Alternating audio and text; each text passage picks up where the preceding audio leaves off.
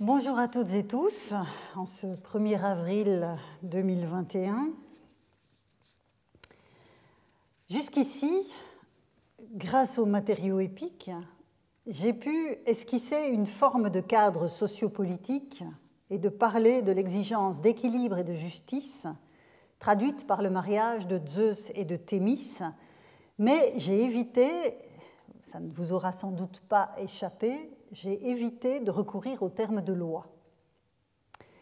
C'est pourtant une traduction qui est parfois choisie pour rendre compte des termes que nous avons étudiés la fois passée, les thémistes et les dicailles, dont vous avez remarqué que je les ai euh, quasiment tout le temps laissés en translittération, euh, hormis euh, une fois où j'ai adopté la traduction d'arrêt coutumier d'Annie Bonafé. Sans traduire, donc la plupart du temps, j'ai néanmoins souligné que les thémistes étaient des préceptes fondés sur la tradition et sur une exigence d'équilibre associée à une euh, action divine, tandis que les dikai désignaient des dits de justice aux conséquences concrètes. La présence de Thémistès reste cantonnée dans la poésie archaïque, mais avant d'en refermer l'analyse, je dois encore souligner une acception importante du terme, ou plutôt un autre type de contexte, où les préceptes que Thémiste, Thémistès désigne se donnent à entendre. C'est le cadre oraculaire. Le cadre oraculaire qui est quasiment absent de l'épopée, sauf peut-être dans un passage de l'Odyssée, ou, comme vous le voyez à l'écran, donc nous sommes au champ 16, vers 403-404.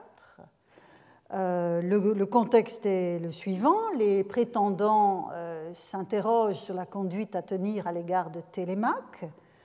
Euh, ils s'interrogent sur la question de savoir s'ils ne doivent pas simplement l'éliminer, mais on voit bien que certains résistent à cette idée radicale, à cette solution radicale. Et certains des prétendants disent, mais cherchons d'abord à connaître, donc je cite le, texte, cherchons d'abord à connaître les conseils des dieux, hein, les boulas théones, si les thémistes du grand Zeus approuvent. Et puis la suite continue, je, n'ai pas euh, mis la suite du texte. Donc on voit ici bon, les thémistas du grand Zeus semblent s'inscrire dans un cadre qui pourrait être euh, divinatoire, on va dire, au sens, au sens large. Mais il faut attendre, en fait, l'hymnomérique à Apollon et le récit de la fondation de l'oracle de Delphes pour voir apparaître les thémistas dans leur dimension véritablement oraculaire. Les desservants du sanctuaire du dieu, donc à Delphes, sont en effet chargés, je cite les vers 395-396 de l'hymne numérique. Ils sont chargés d'accomplir les sacrifices, et on retrouve l'expression hiera redzusi qu'on a déjà vu passer dans l'épopée, et d'annoncer les thémistes de Phoibos Apollon à l'épée d'or, et voilà le terme qui nous intéresse. Alors évidemment, ici, le, le, le contexte n'est pas celui de l'agora, mais la teneur des thémistos est de part et d'autre comparable. Je pourrais dire que dans la poésie archaïque, puisque l'hymnomérique à Apollon fait partie de cette poésie archaïque, tout énoncé divin potentiellement prescriptif est lexicalement associé à Thémis. Quel qu'en soit le contexte, celui de l'exercice de l'autorité de Zeus, ce sont les thémistès de l'agora, ou celui du dévoilement de sa volonté par son fils Apollon dans ses sanctuaires oraculaires, et c'est le cas euh, de l'hymnomérique à Apollon, avec cet entre-deux qu'est le passage de l'Odyssée dont je viens de parler. Mais que ce soit sur l'agora, que ce soit dans les sanctuaires oraculaires, le temps passant, le terme de Thémistos fera figure d'héritage poétique. Les avis de Zeus qui apparaissent dans l'Odyssée comme une déclaration oraculaire au chant, chant 16, ou les Thémistès d'Apollon dans son sanctuaire delphique seront ensuite appelés Cresmoy ou Manteia, tandis que les préceptes régulant la vie des communautés, notamment sur l'agora, seront exprimés par d'autres mots que nous allons envisager aujourd'hui. Donc, de ce point de vue-là, la charge sémantique de Thémistos est euh, extrêmement intéressante à, discerner, mais euh, le terme lui-même sera vraiment conçu comme un héritage poétique. Néanmoins, avant, de venir aux, autres euh, champs lexicaux qui, vont être mobilisés, je dois souligner encore que d'autres termes fondés sur Thémis et le mot Thémis lui-même ne disparaîtront pas pour autant quand la prose va s'imposer. Ainsi, l'affirmation de ce qui est Thémis, hein, Thémis est, ou euh, ce, qui n'est pas Thémis 2, donc ou Thémis est, donc en affirmatif, en forme négative ou en forme affirmative, euh, cette expression reste possible, même si elle se raréfie, et elle va notamment rester dans des textes bien spécifiques, à savoir ce qu'on appelle les normes rituelles, dont j'ai eu l'occasion de vous parler euh, à plusieurs reprises, euh, notamment à Tassos, où on a cette expression récurrente dans toute une série de textes euh, qui parlent d'interdits sacrificiels. Et donc ici, on voit que au milieu du 5e siècle, une chèvre ne peut être sacrifiée à Héra et Pilyménia. On a aussi, et pour Tassos, j'aurais pu aligner les exemples. On a aussi un parallèle à Mykonos à la fin du IIe siècle avant Jésus-Christ. Donc, ce sont des inscriptions reprises dans la Collection of Greek Ritual Norms. Euh, et donc, euh, à deux reprises dans l'inscription de Mykonos, on a des interdits d'accès à des rituels. Premier interdit à l'égard des femmes, Gunaiki ou Thémis, ce n'est pas permis pour une femme. Ce n'est pas Thémis 2, on voit bien qu'il y a là un interdit d'accès, ou ce n'est pas permis pour un étranger. Ce sont deux, des statuts qui sont susceptibles d'être frappés par ce genre euh, d'interdit. Je reviendrai évidemment à ces indications parce qu'un autre vocabulaire peut les exprimer et la comparaison des deux me sera, utile par la suite. Euh, mais je m'en tiens là pour l'instant.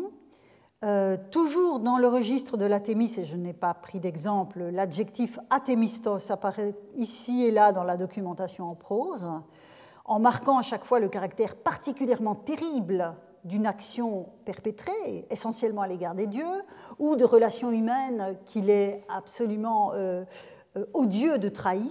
Et dans ce cas-là, la qualification de, l'agissement, c'est athémistos, donc c'est quelque chose qui, qui, sort totalement de l'athémis. Euh, donc le, champ d'action de Thémis en matière relationnelle reste activable dans le lexique, même en prose.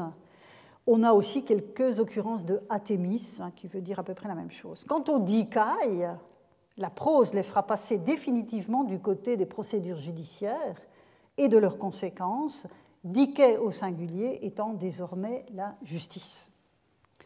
Quel est donc le vocabulaire qui émergent de la documentation ultérieure pour désigner ce que la poésie archaïque appelle les thémistos, mais aussi certains aspects des dikai dans le domaine de la régulation sociale et politique des communautés. Pour le dire autrement, et dans la lignée des interrogations que j'ai euh, émises au tout début de cette année de cours, l'usage du vocabulaire atteste-t-il un processus de détachement progressif de la référence au Dieu quand il s'agit de nommer désormais ce qui régule les relations sociales? Ah, souvenez-vous, je suis partie de cette interrogation.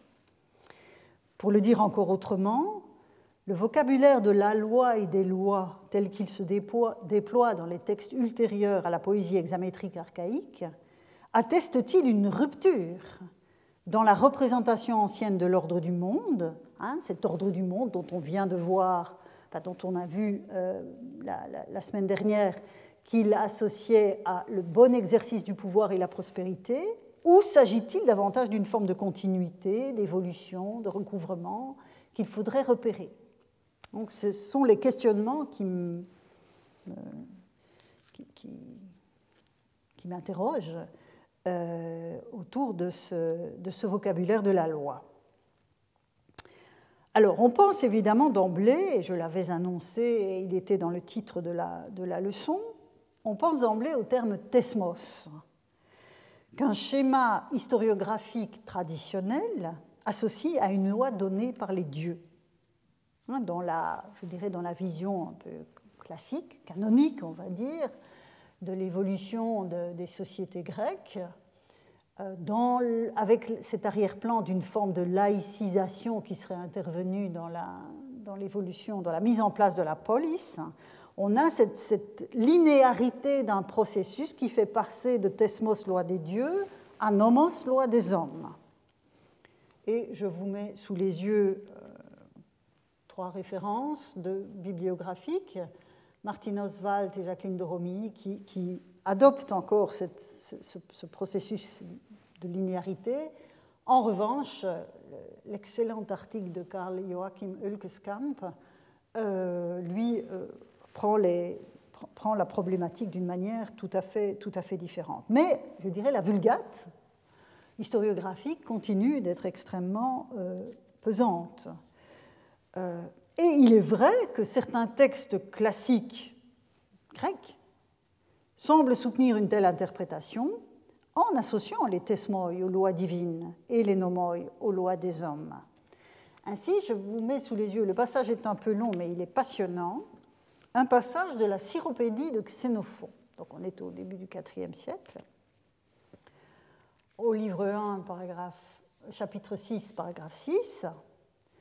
Euh, en fait, le contexte, c'est la nécessité d'un bon rapport aux dieux. Il faut cultiver un bon rapport avec les dieux. Et le jeune Cyrus, que Xénophon met en scène, euh, interagit avec son père. Et Cyrus euh, répond à une question de son père en faisant référence à une discussion qu'ils ont eue un peu avant.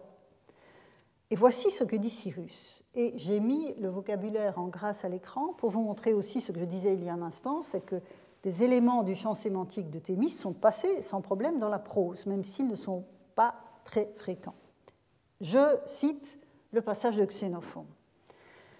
Oui, par Zeus, dit Cyrus, je t'ai toujours entendu dire qu'il n'est pas même Thémis. Hein, j'ai laissé à nouveau la translittération. Rude Thémis Il ne serait même pas Thémis de demander aux dieux d'être vainqueur dans un combat équestre quand on n'a pas appris à monter à cheval ni quand on ignore le maniement de l'arc, de vaincre à l'arc d'habiles archers, ni quand on ne sait pas manœuvrer un vaisseau, de prier de le sauver en manœuvrant, ni quand on n'a pas semé de blé, de prier pour obtenir une belle récolte, ni quand on ne se garde pas à la guerre, de demander à échapper à la mort.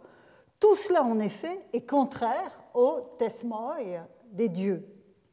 Quand on adresse des prières qui ne sont pas thémis, et vous voyez le athémis que j'évoquais tout à l'heure, il est naturel, disais-tu, qu'on n'obtienne rien des dieux, comme il est naturel qu'on n'obtienne rien des hommes quand on fait des demandes contraires au nomoi. Alors là, ici, c'est le grec euh, paranomos qui, apparaît, mais évidemment, le sens est celui-là, hein, quand on fait des demandes qui, euh, ne correspondent pas au, au nomoi.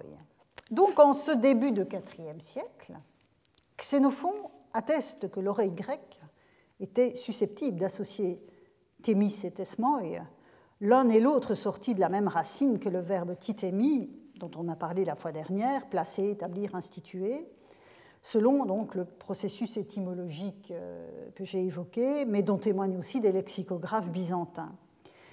Les tesmoi des dieux sont alors une manière de concrétiser les impératifs de la thémis et de thémis comme puissance divine, encore une fois, nous sommes modernes obligés de distinguer les deux alors qu'une oreille grecque ne faisait pas la différence. Euh, donc, les impératifs de la Thémis, de Thémis comme divinité, en tant qu'elle crée les conditions pour établir, pour instituer.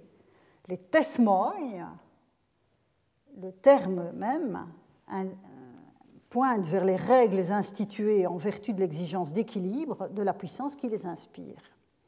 Ce sont effectivement, là, on traduire ainsi les lois des dieux. Les nomoi sont quant à eux explicitement dans ce passage de Xénophon associés aux, lois et aux traditions que se donnent les hommes. Je dis loi et tradition puisque nomos euh, intègre les deux acceptions et c'est quelque chose sur lequel je vais revenir. Toutefois, vous remarquerez peut-être que ce texte ne permet pas d'appréhender comme tel une évolution stricte dans l'usage des mots, mais seulement une certaine représentation a posteriori du sens des mots. Or, au même moment, à Athènes, le serment des éphèbes, dont on a déjà parlé il y a 15 jours, à propos du caractère hiéros des armes, hein, vous vous souvenez des hiéras au plat que les éphèbes ne devaient pas trahir, le serment des éphèbes, donc au même moment, au IVe siècle, milieu du IVe siècle, recourt au terme de tesmos, tesmoi, pour désigner les lois de la cité qu'il protège, et que d'autres textes sans l'ancrage ancien ou archaïsant de ce serment appellent des nomoi. Donc, on voit la difficulté à laquelle se heurte cette vision canonique d'une évolution linéaire que j'évoquais il y a un instant, c'est que dans l'emploi du vocabulaire, que ce soit dans le texte de Xénophon ou sur l'inscription ici qui reprend le serment, euh, on voit bien que Thesmos est susceptible de désigner aussi, entre guillemets, les lois des hommes, et qu'en tout cas, Xénophon, quand il parle des deux, euh, situe les lois dans des, euh, dans des registres différents, mais sans créer nécessairement de perspectives diachroniques dans leur emploi. Pour comprendre donc la relation, donc ici j'ai posé la problématique, pour comprendre la relation qui se joue entre les deux termes, donc tesmos et nomos, et évaluer la portée de leurs usages respectifs, l'étude lexicale doit nous éclairer une fois encore. Hein. Je vous ai dit d'emblée que c'était la méthode que j'allais adopter pour répondre aux questions que je me suis posées. En revenant à la poésie archaïque, je refais un petit retour en arrière. Euh, pour voir ce qu'il en est de ces termes euh, dans le contexte de la poésie hexamétrique archaïque. Alors, Thesmos apparaît en fait une seule fois, mais dans un passage qui est extraordinaire. Une seule fois dans la poésie d'Homère et d'Hésiode, c'est à la fin de l'Odyssée, au chant 23. À ce stade de l'intrigue, Pénélope a enfin accepté de reconnaître son époux et après d'émouvantes retrouvailles, c'est vers leur chambre qu'ils se dirigent, précédés par la servante Riclée, qui éclaire leur parcours. Et le poète ajoute, je le cite, donc nous sommes au champ 23 vers 295-96, les ayant menés à leur chambre, elle se retira. Donc on parle ici de Riclée. Et grande fut leur joie de rejoindre enfin le thesmos de leur ancienne couche. Les traducteurs s'arrêtent généralement au lit et, si vous me permettez l'expression, escamotent le thesmos. Et donc, si vous regardez des traductions de ce chant de l'Odyssée, vous aurez ils rejoignent leur lit, leur ancienne couche, etc. Et thesmos passe à la trappe. Assurément, ce choix est compréhensible et il respecte le sens global du passage. Mais évidemment, l'interrogation que je mène euh, impose de circonscrire ce qu'ajoute Thesmos à la seule mention du lectron palaion, des époux séparés depuis 20 ans. Or, comme vous vous en souviendrez sans doute, dans ce chant 23, le lit matrimonial est au cœur de la reconnaissance que Pénélope accepte après un temps de latence. Pour être convaincue de l'identité de cet homme qui dit être son époux, la reine lui tend un piège en lui faisant croire que le lit a été déplacé. Et ce faisant, elle provoque évidemment une réaction que seul Ulysse peut manifester, puisqu'il a construit le lit lui-même. Et la structure du meuble est, nous dit le poème, un signe, un séma. Ce lit est plein de signes, de sémata, dit euh, le poète à plusieurs reprises, euh, avant les vers que vous avez sous les yeux. Et de fait, le lit en question a été assemblé autour d'un tronc d'olivier enraciné dans le sol du palais, ce qui le rend inamovible, sauf à couper l'arbre lui-même. Le passage où s'inscrit Thesmos invite à y voir quelque chose de concret. C'est ce qui est établi, ce qui est placé. Là, on a vraiment le sens de Thesmos, dont je vous disais la semaine dernière qu'on aurait tort de déjà l'appliquer à Thémis. Mais avec Thesmos, on l'a. C'est ce qui est placé, ce qui est établi. C'est aussi le cas chez Anacréon, je n'ai pas repris le passage ici, mais dans un fragment assez, assez, mal conservé, mais il semblerait que Thesmos ait pu être un, synonyme de thésauros, donc aussi quelque chose d'assez élaboré. Quelques vers de Pindar aussi parlent d'une couronne tressée et l'enchevêtrement de, cette couronne peut être un tesmos, mais c'est le sens de loi qui prendra assurément l'ascendant. Très rapidement, on va le voir. Et donc, comment comprendre ce, euh, passage de, euh, d'Homère, de l'Odyssée. Alors, pour le comprendre, je convoquerai, alors évidemment c'est très tardif, mais les glosses des lexicographes sont parfois pleines d'intérêt, souvent pleines d'intérêt, et dans une glose où il euh, explique Tesmus dans une forme d'accusatif pluriel, euh, définit Tesmus par nomus teius, donc revoilà les lois divines de Xénophon, ou, nous dit euh, ou bien les dispositions des bois.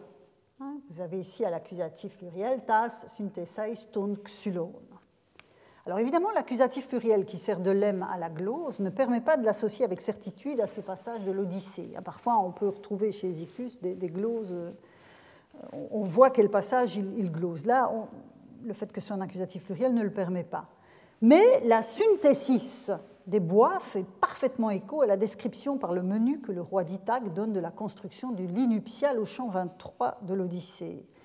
Il décrit le délicat travail de charpentier où les bois sont, rabotés, ils sont rapportés au tronc de l'olivier qui a été bien écarri, qui a été mis à niveau, au cordeau bien droit. Et j'attire votre attention sur le fait, même si vous n'avez pas le texte sous les yeux, que ce travail, dans, la description de ce travail, on trouve itus, à nouveau, donc la droiture, cette fois-ci de quelque chose d'extrêmement concret. Et si je reprends le texte donc, du champ 23 à propos du lit, et que je, j'essaie de traduire ce que j'ai laissé non traduit pour le moment, à savoir le tesmos, je peux traduire en disant qu'Ulysse et Pénélope rejoignent le cœur en joie, le stable assemblage de leur ancienne couche, à savoir leur ancienne couche étroitement assemblée et parfaitement établie. Chez Homère, je l'ai dit, Thesmos est un apax.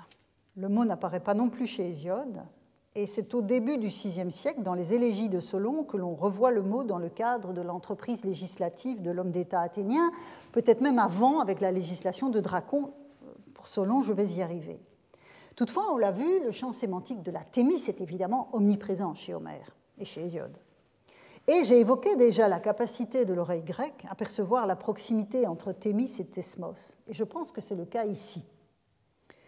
Je pense que c'est le cas ici. Dès lors, l'insistance sur le statut particulier du lectron palaion comme signe du mariage d'Ulysse et de Pénélope laisse entendre que le Thesmos pourrait véhiculer davantage qu'une référence à un chef-d'œuvre de menuiserie les implications de toute mention poétique d'une couche nuptiale dépassent largement la matérialité de l'objet. Je vous rappelle un passage que nous avons vu précédemment. Quand Héra, et c'était à ce moment-là la tête, la hiérécéphalée de Zeus qui m'intéressait, mais regardez ce par quoi elle, prête serment. Elle invoque la terre, le ciel, les ondes du Styx, la tête divinement puissante de son époux, et le lit de leur hymen légitime, ce qui est une manière de prendre à témoin leur mariage lui-même. Hein. ce n'est pas la matérialité du lit, en l'occurrence.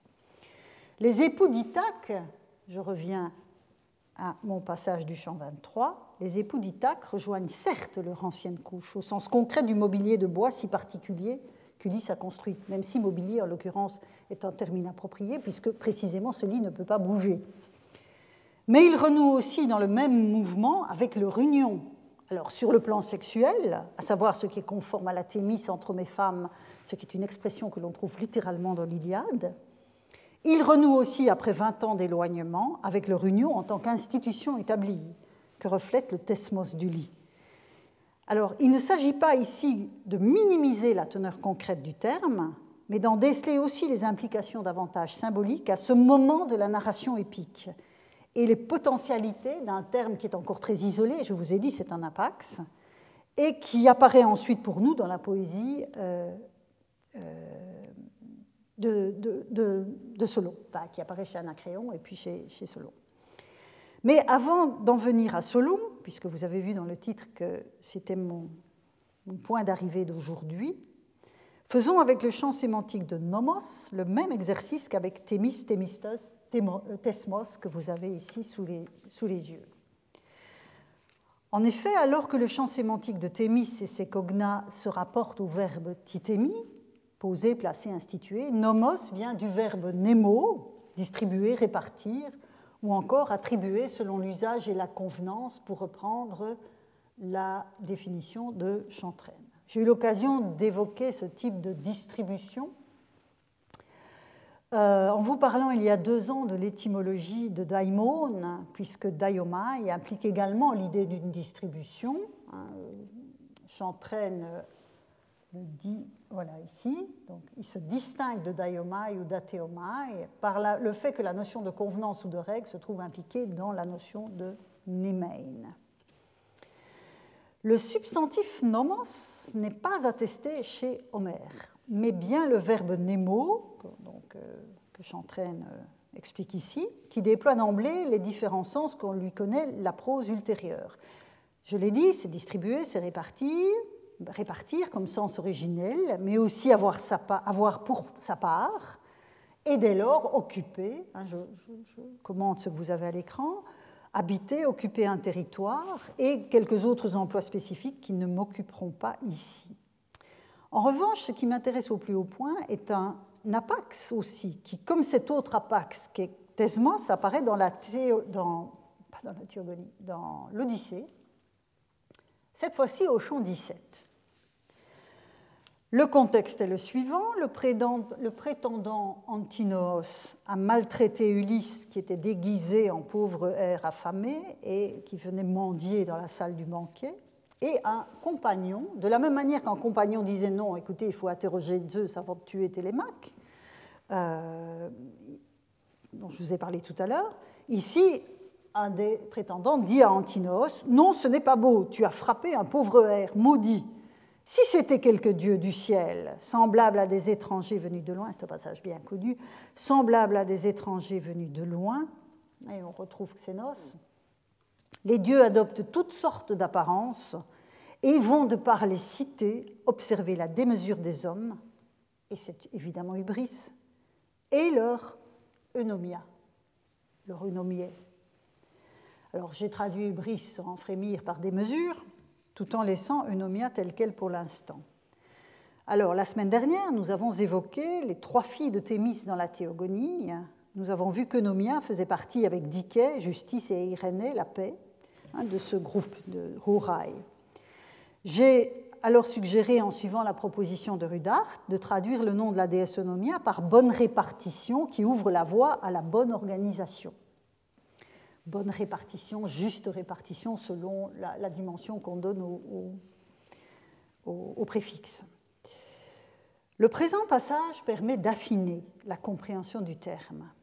Opposé à l'ubris, clairement, hein, on voit bien que c'est vraiment une opposition stricte, opposé à l'ubris comme dépassement de la mesure et des règles qui la commandent, eunomia dans ses vers de l'Odyssée est assurément une qualité positive, une vertu dont l'expression du poète témoigne qu'elle prend l'exact contre-pied de ce qui est, allez, je vais, je vais créer un, mot, de ce qui est hubristique, ce qui est démesuré, et au sens le plus fort du terme. Or, si l'on se fie à ce qu'évoque la succession hésiodique des généalogies divines, le nomia d'un groupe et de ses membres est en effet de la thémis, hein, selon le principe de la généalogie.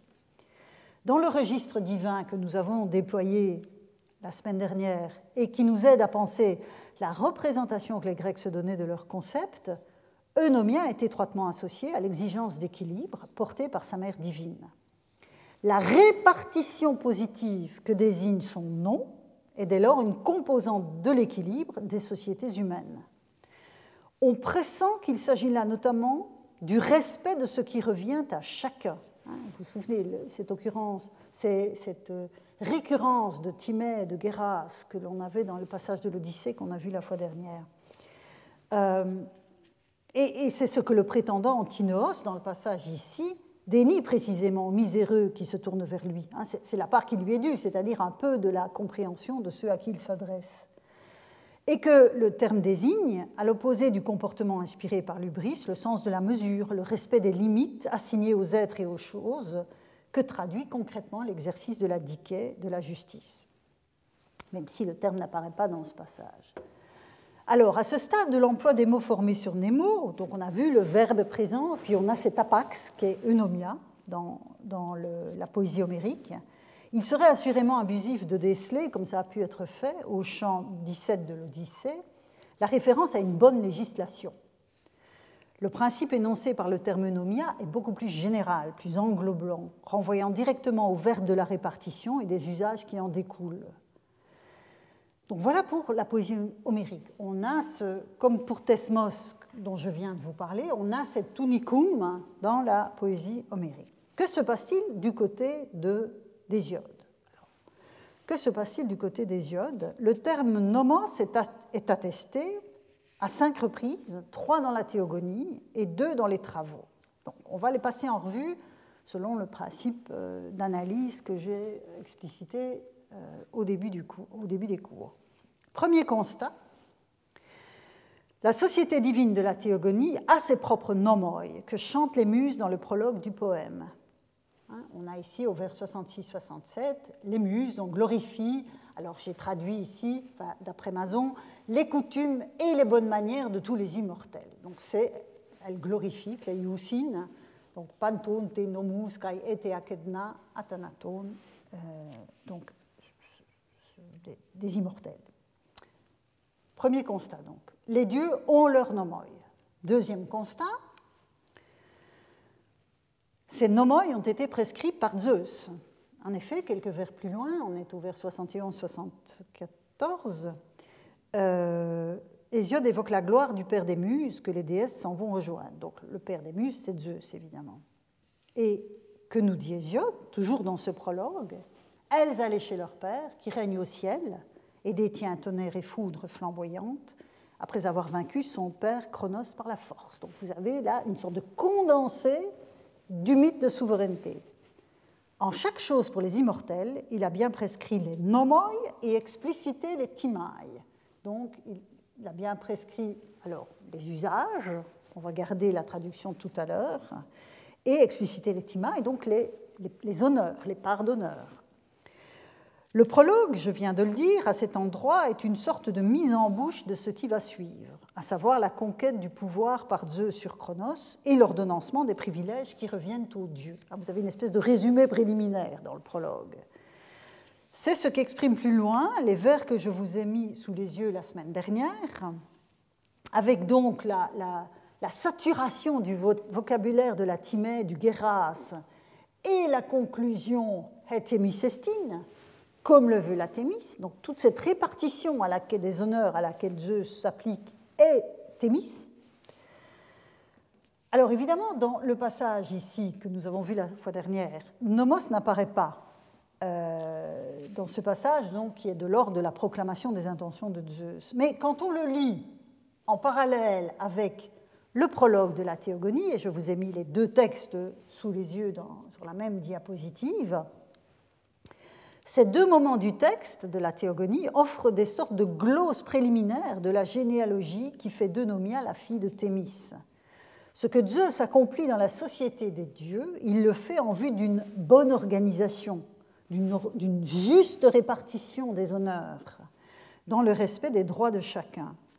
Les nomoi des dieux sont les usages, les règles de comportement qu'ils adoptent en fonction de la structure de la société divine, telle qu'établie par Zeus selon la Thémis. Les nomoi expriment en fait le résultat de la répartition opérée par Zeus. Je suis. Voilà. Qu'en est-il donc de la société des hommes? Donc jusqu'ici, on a vu les nomoi dans la société euh, des, dieux. Qu'en est-il dans la société des hommes? Toujours dans la théogonie, quand les hommes vont surgir au sein de la description des honneurs réservés par Zeus à la déesse Hécate, on voit que l'accomplissement des sacrifices se fait kata nomon. Hein, vous reconnaissez l'expression Erdon Yerakala, hein, cette expression de Yerakala que nous avons analysée précédemment. Donc l'accomplissement d'un beau sacrifice se fait katanomon. Alors katanomon, euh, on va réfléchir à ce que ça veut dire dans un instant. Donc voilà une occurrence du nomos dans la société humaine, dans la théogonie. Mais c'est évidemment dans les travaux et les jours qu'Hésiode évoque pleinement la société des hommes. Et on voit apparaître au vers 276, 280, non, je, pardon, oui c'est ça, 276, 281, on voit apparaître un premier nomos régi par Zeus parmi les humains. Je lis avec vous la traduction de ces vers. Tel est le nomos, bon, l'usage, euh, que le chronide a prescrit aux hommes, que les poissons, les fauves, les oiseaux ailés se dévorent entre eux, puisque Diké ne se trouve pas parmi eux, donc Diké au sens de justice en l'occurrence, euh, mais aux hommes, Zeus a donné Diké, la justice, qui est de beaucoup le premier des biens. Si quelqu'un consent à exprimer de justes propos, en connaissance de cause, Zeus qui voit tout lui donne d'être prospère. Et vous avez ici hein, Olbos, l'olbia, la prospérité. Et c'est évidemment le contraire qui advient quand on bafoue la diké, ça continue avec tout le versant négatif. Le verbe qui régit nomos ici est diatasso, le même que nous avons vu dans le prologue de la, euh, théogonie avec le dietaxenomus et epiphradetimas. Hein, donc vous avez ici les deux, les deux parties du verbe. C'est exactement le même verbe qui régit nomos. Dès lors que ce soit dans le monde des dieux, dans celui des hommes, l'ordonnancement auquel Zeus pourvoit relève du même champ sémantique, c'est nomos. On pressent dès lors que le sacrifice, que je n'ai pas repris ici, voilà, que le sacrifice accompli katanomon est un usage qui relève lui aussi d'une injonction divine liée à une distribution adéquate des manières d'être et d'agir. C'est ce que confirmera une centaine de vers plus loin par rapport au passage sur Hécate ici, euh, le résultat de la crise survenue entre Zeus et Prométhée. Le sacrifice d'un animal domestique par les humains sanctionnera désormais leurs conditions par rapport aux dieux qui sont éloignés d'eux. Un sacrifice accompli katanomon exprime la conformité à cette injonction ancestrale. Donc évidemment, c'est selon la coutume. Hein, c'est ça. Mais dans le cadre dans lequel cette expression apparaît ici, il faut vraiment bien remettre toute la charge d'injonction divine qu'il y a derrière l'expression. La dernière occurrence du mot dans les travaux euh, va dans le même sens. Il dit au vers 388 qu'il faut accomplir, mener adéquatement à bien les travaux des champs au rythme des travaux et des jours, d'où le titre du traité, et ce rythme-là, eh bien, s'il doit ramasser l'ensemble des prescriptions, c'est le nomos des champs. Pédion nomos au vers 388. Donc, il convient de suivre dans le travail ce rythme-là hein, pour obtenir des résultats favorables, à l'instar du nomos touchant au sacrifice.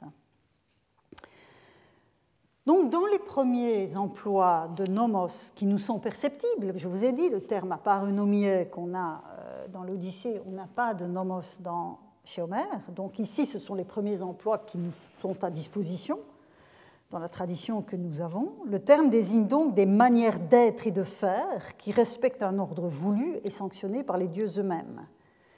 D'où l'affirmation attribuée à Hésiode par Porphyre dans le traité sur l'abstinence. C'est un des fragments alors dit hésiodique, mais l'esprit en tout cas est hésiodique.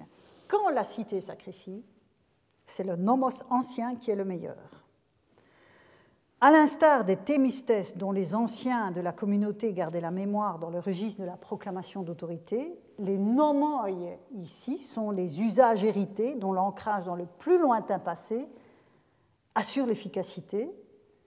Alors peut-être en raison, vu l'arrière-plan, hein, qui est celui de l'œuvre d'Hésiode, de la proximité supposée avec d'antiques prescriptions divines. On voit bien que de ce point de vue-là, la, la, mémoire qu'il faut exercer pour conserver les traditions quelle que soit son implémentation effective, euh, a cette idée que plus on remonte loin dans le temps, plus on s'approche d'une euh, origine qui, qui, a quelque chose de potentiellement divin.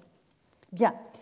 Donc voilà pour le tour dans la poésie hexamétrique avec un apax Thesmos chez Homère, un apax chez Homère aussi eunomier, et puis quelques occurrences de nomos, à la fois comme usage parmi les dieux, mais lié à une répartition. Hein, on voit que le terme nemo, le verbe nemo en tant que répartition, est très présent derrière ces usages, et cette capacité à se projeter dans un lointain passé. Je reviens maintenant à Thesmos et à l'usage posthomérique du terme. Je vous l'ai dit, c'est dans les élégies de Solon que réapparaît le terme pour nous, si je laisse de côté le thésauros d'Anacréon, dont je vous ai dit que c'était un texte mal établi. Et voilà, j'y suis. Un premier passage est cité dans la vie de Solon de Plutarque, puisque évidemment ce sont des citations de Solon dans chez des auteurs ultérieurs qui nous permettent de reconstituer euh, son, œuvre, avec beaucoup de polémiques d'ailleurs sur l'authenticité de certains, certains fragments. Un premier passage donc, est cité par Plutarque qui dit ceci dans sa vie de Solon. On dit encore, nous raconte Plutarque, qu'il avait entrepris de mettre ses lois en vers. Et là, vous voyez que c'est nomos qu'utilise Plutarque, parce qu'à son époque, évidemment, c'est le terme consacré pour dire les lois. Et on en cite le commencement. Donc voilà ce qui est censé être le, le, titre, si vous voulez, de, la mise par écrit des lois, enfin de, l'énoncé plutôt des lois. Prions d'abord Zeus, le roi fils de Chronos, d'accorder à ses lois faveur et gloire. Tesmois tukenagaten kai kudos. Donc, euh, c'est évident que on, voit dans ce passage donc, les deux emplois de nomos et dans le propos de Plutarque lui-même, et puis Thesmos dans le texte attribué à Solon. Deux, deux, autres occurrences, je vais les passer en revue pour les remettre en contexte, deux autres occurrences proviennent des poèmes qui forment une sorte de testament politique de Solon. la première occurrence intervient dans un fragment qui a été conservé par la constitution des Athéniens de l'école d'Aristote c'est le fragment 36 de Ouest. Et donc au vers 15 à 20 de ce fragment, que je ne vous présente pas dans sa totalité, euh, Solon fait un peu le, bilan de son action et il explique ce qu'il a fait, notamment rapatrier des exilés qui, euh, avaient été euh, rendus esclaves pour, pour dette. Et il conclut, et cela, je l'ai fait en vertu de mon pouvoir, en faisant tenir étroitement ensemble force et justice. Vous voyez que ça traduit biais et diquet. Et j'ai tenu mes promesses jusqu'au bout. J'ai rédigé des lois pareillement pour l'humble et pour le noble, ajustant une justice droite à chacun. Et vous avez ici la version euh, plus récente d'Itus, euh, avec donc le Théia Diquet.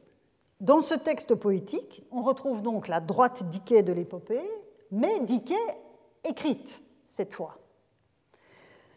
Diquet écrite dans des tesmoïs applicables à tous et à chacun. Et les résonances épiques de la droite d'Iké ne s'arrêtent pas là. D'autres vers qui ont été aussi rapportés par la Constitution des Athéniens expriment les ambitions de Solon en ces termes. Et là, c'est le fragment 5, donc c'est la totalité du fragment. Je cite la traduction de Philippe Gauthier.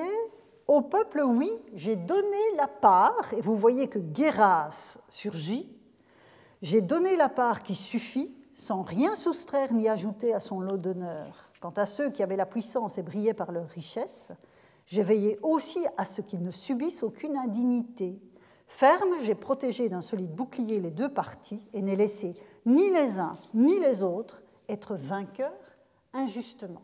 Donc vous avez le Guéras, la Timée et le champ sémantique de la diquet qui arrive en négatif à la fin du passage.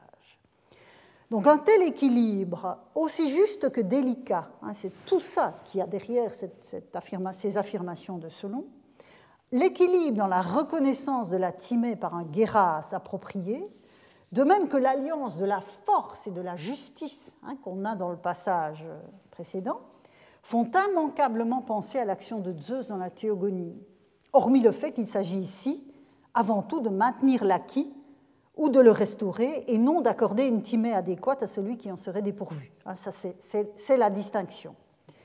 Solon stabilise l'équilibre existant.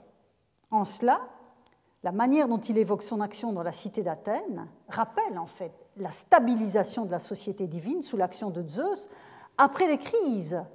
Euh, et ici, Solon intervient aussi évidemment dans une cité en crise et profondément divisée. Or, quand on voit Zeus intervenir dans la théogonie, c'est la titanomachie, c'est-à-dire une stasis, une, guerre intestine dans le monde des dieux. Alors évidemment, le modèle est ambitieux, si, j'ai raison. Le modèle est ambitieux, mais le recours à ce vocabulaire marqué me paraît significatif d'un jeu de miroir volontaire. Et la célèbre élégie attribuée à Solon par Démosthène va dans ce sens elle aussi. C'est le fragment 4, euh, qui est probablement un poème entier d'une quarantaine de vers. Alors évidemment, je ne vais pas vous montrer produire les 40 vers et je vais évoquer trois passages. Le premier, donc ce sont les vers 1 à 4. J'ai repris la traduction en la datant légèrement de Fabienne Blaise, qui a euh, soutenu une habilitation à diriger des recherches sur, euh, précisément sur les poèmes 4 et 13 de, de, donc, et elle a fourni une magnifique traduction. Donc, que dit Solon au début de ce fragment 4 Notre cité à nous ne périra jamais, c'est la part de Zeus. C'est comme ça que traduit Aïssa. Et l'idée des bienheureux dieux immortels, si magnanime est la gardienne, la fille d'un père puissant, Pallas Athéna, qui tient les mains au-dessus d'elle. Et ça, c'est un vers que je vous ai déjà, euh, que j'ai déjà évoqué précédemment à propos des divinités tutélaires. Donc ici, vous avez l'affirmation d'emblée du soutien inconditionnel des dieux.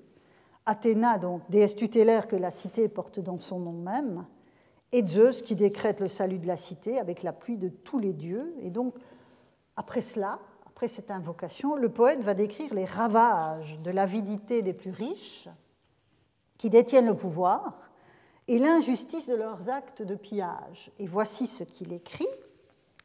N'épargnant les biens ni sacrés ni publics, ils volent en pillant chacun de son côté et ne prennent pas garde au vénérable fondement de Diké,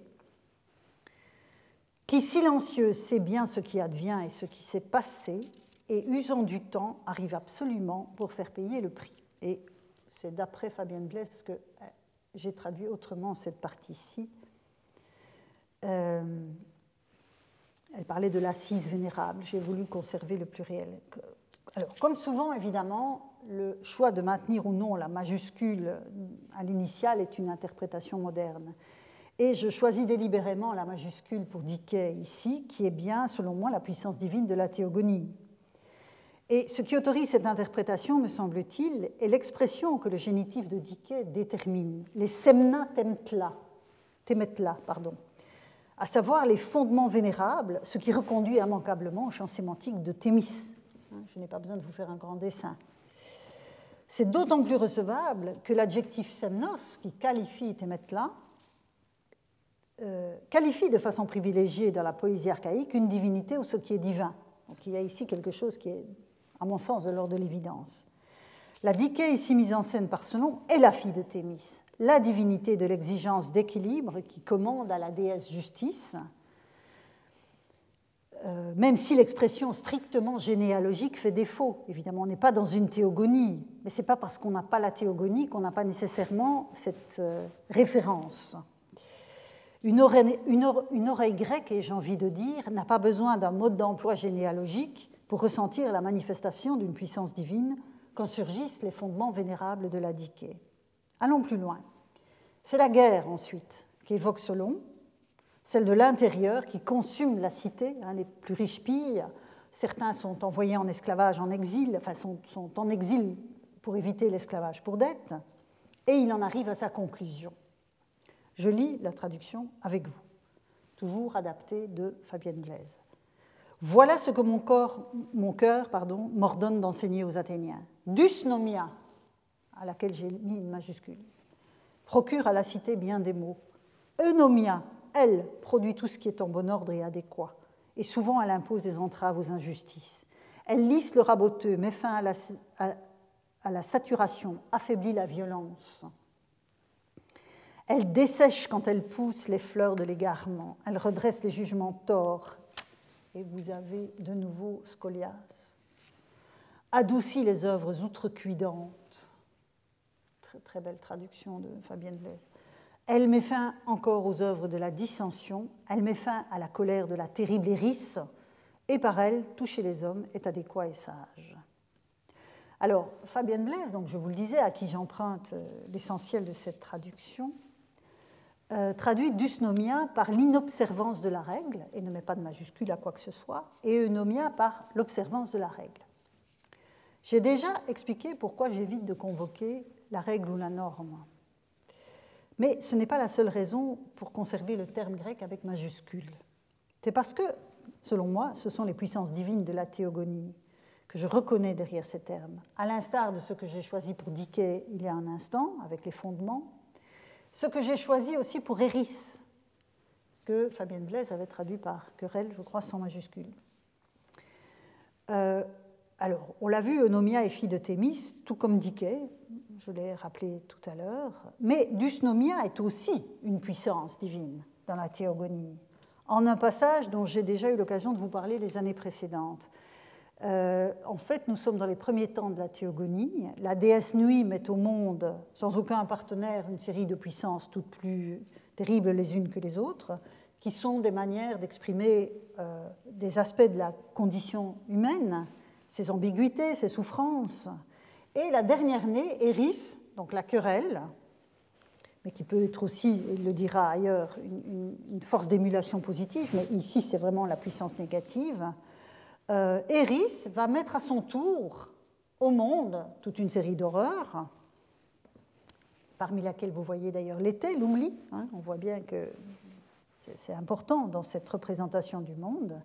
Mais parmi les enfants de euh, Eris, on trouve Dysnomia, on trouve Athée. Donc on peut même se demander si je n'aurais pas dû ici laisser une majuscule aussi, puisque Athée se trouve aussi dans, le poème. Donc vous avez une charge euh, associée aux enfants de la nuit qui est absolument euh, impressionnante. Donc la, dernière née, Eris a engendré tous ces enfants. Et donc la conclusion de l'élégie est saturée de termes que l'ensemble des références qui ponctuent la poésie politique de Solon inscrivent dans la tradition poétique antérieure. Rien n'indique en fait me semble-t-il, dans tous les éléments que je viens de vous soumettre, rien n'indique que Solon prenne le contre-pied prenne le contre-pied de cette poésie antérieure en faisant descendre la charge sémantique des mots du ciel sur la terre, si vous me permettez cette expression. C'est en fait la volonté moderne de dessiner une évolution linéaire allant d'une pensée qui serait religieuse à une forme de laïcisation liée au développement de la cité qui conduit à postuler une transformation. Eunomia est encore et toujours la puissance de bonne répartition et de bonne régulation dont les hommes ressentent les effets quand ils agissent justement, que ce soit à titre individuel ou dans un cadre collectif. L'eunomia n'est pas que le respect des règles, même si elle est ça aussi. Elle est la juste répartition dont toute la poésie de Solon fait l'horizon d'attente des mesures qu'il a prises. Donc je pense qu'on a intérêt à conserver euh, eunomia, ou si on la traduit, à plutôt traduire par juste répartition. En revanche, la rupture avec la tradition poétique sur laquelle Solon inscrit sa poésie intervient dans la rédaction de Thesmoi, dont l'élégie dite de l'eunomia ne parle pas, mais dont d'autres fragments assurent que c'était une manière de désigner euh, les lois athéniennes qu'il promulgue. On l'a vu euh, précédemment dans l'introduction de Plutarque. Je reviens en arrière. Voilà. Euh, et que ce terme de thesmos ait été reçu à Athènes pour désigner la législation archaïque est encore attesté par Hérodote. Et donc là, on est dans la prose. Hein. C'est pour ça que ça m'intéresse d'aller voir chez Hérodote. Quand Hérodote raconte euh, la, montée au pouvoir de Pisistrate et les premiers temps de son, de son règne, il écrit ceci Pisistrate dirigea les Athéniens sans troubler l'exercice des magistratures existantes. Alors évidemment, c'est Timas, hein, les magistratures, parce qu'à cette époque-là, une magistrature, c'est une timée. Mais on voit bien la résonance que ça peut, euh, ça aussi avoir. Encore une fois, une oreille, une oreille grecque. Donc il dirigeait les Athéniens sans troubler l'exercice des magistratures existantes, sans changer les tesmias. Il gouverna la cité, et vous avez ici l'usage de Nemein dans un emploi tout à fait euh, spécifique. Il gouverna la cité en s'appuyant sur les lois établies. Alors ici, euh, Hérodote utilise une, sorte de métaphore pour exprimer ces lois. Euh, c'est ce qui est établi, en fait, euh, en l'administrant excellemment. Et donc, vous avez ici le cosméon, kalos, kai, e. Vous voyez ici tout, ce champ sémantique qu'on pourrait presque qualifier d'esthétique hein, dans, cette évaluation positive. Donc plutôt que Thesmos, qu'il utilise dans un autre passage de l'enquête, donc il connaît, hein, euh, le, terme de Thesmos qu'il utilise dans un autre passage de l'enquête où il parle des Thesmoi des Perses, plutôt que Thesmos, donc, euh, Hérodote recourt ici au neutre pluriel de l'adjectif Thesmios, et Échille avait déjà utilisé ce terme aussi, donc on voit bien qu'on est à Athènes hein, et que ce terme résonne à Athènes. Euh, quand il écrit dans les suppliantes L'hommage à rendre aux géniteurs est troisième à être consigné dans les tesmias de la très honorée Diké. Donc vous voyez encore une fois hein, cet ensemble, ce champ, sémantique qui est, euh, qui est convoqué. On retrouve le mot dans la constitution des Athéniens, quand le traité évoque l'entête du nomos athénien concernant la tyrannie, qu'il discute, et on dit Voici les tesmias des Athéniens et les traditions de leur père, tesmia tade Athénaion kai patria. Jusqu'ici, et j'en arrive à ma conclusion, avec les thémistes et les dicailles de la poésie, nous en étions restés au, stade de ce que j'ai appelé un droit coutumier. Le règlement des conflits reposait sur des dits de justice, au sens où ces arrêts devaient être les plus droits possibles et se conformer à l'exigence d'équilibre sanctionnée par les dieux un équilibre qui imposait que chacun reçoive la part qui lui était due en fonction de son statut. L'édicaille, je l'ai répété plusieurs fois, était la concrétisation des Thémistes. Quand nous retrouvons ces familles de mots dans la poésie de Solon ou celle d'Échille, la hiérarchie des champs sémantiques s'est inversée. C'est Diké qui est désormais à la source des Thesmoi, mais en tant que fille de Thémis, on vient de le voir. Donc c'est Dickey qui est désormais à la source des testements, mais il s'agit toujours d'adapter les règles désormais écrites au statut respectif des membres de la communauté concernée. C'est extrêmement clair dans la poésie de ce nom. Alors les usages de nomos chez Hésiode attestent que le mot était disponible au moins depuis un bon siècle quand les lois athéniennes sont écrites. En outre, l'éloge de l'eunomia que l'on trouve chez Solon atteste l'importance du champ sémantique de la juste répartition et des usages respectueux dans la mesure de son projet politique. Ce n'est pourtant pas le terme de nomos qui désigne les lois qu'il rédige, mais celui de thesmos. Manifestement, le champ sémantique de l'agencement minutieux et du fondement institué a prévalu sur celui des usages, fussent-ils potentiellement associés à des règles établies par Zeus lui-même. En fait, on constate que, en tout cas j'espère vous l'avoir montré, que thesmos et nomos sont susceptibles d'exprimer la même chose, mais sous des angles différents. Le premier met formellement l'accent sur l'institution, le second sur la répartition. Et nous tenterons la semaine prochaine de comprendre comment se joue cette polarité dans la suite des usages de ces termes fondamentaux de la vie des cités et d'autres termes encore que je convoquerai à cette occasion-là. Je vous remercie pour votre attention.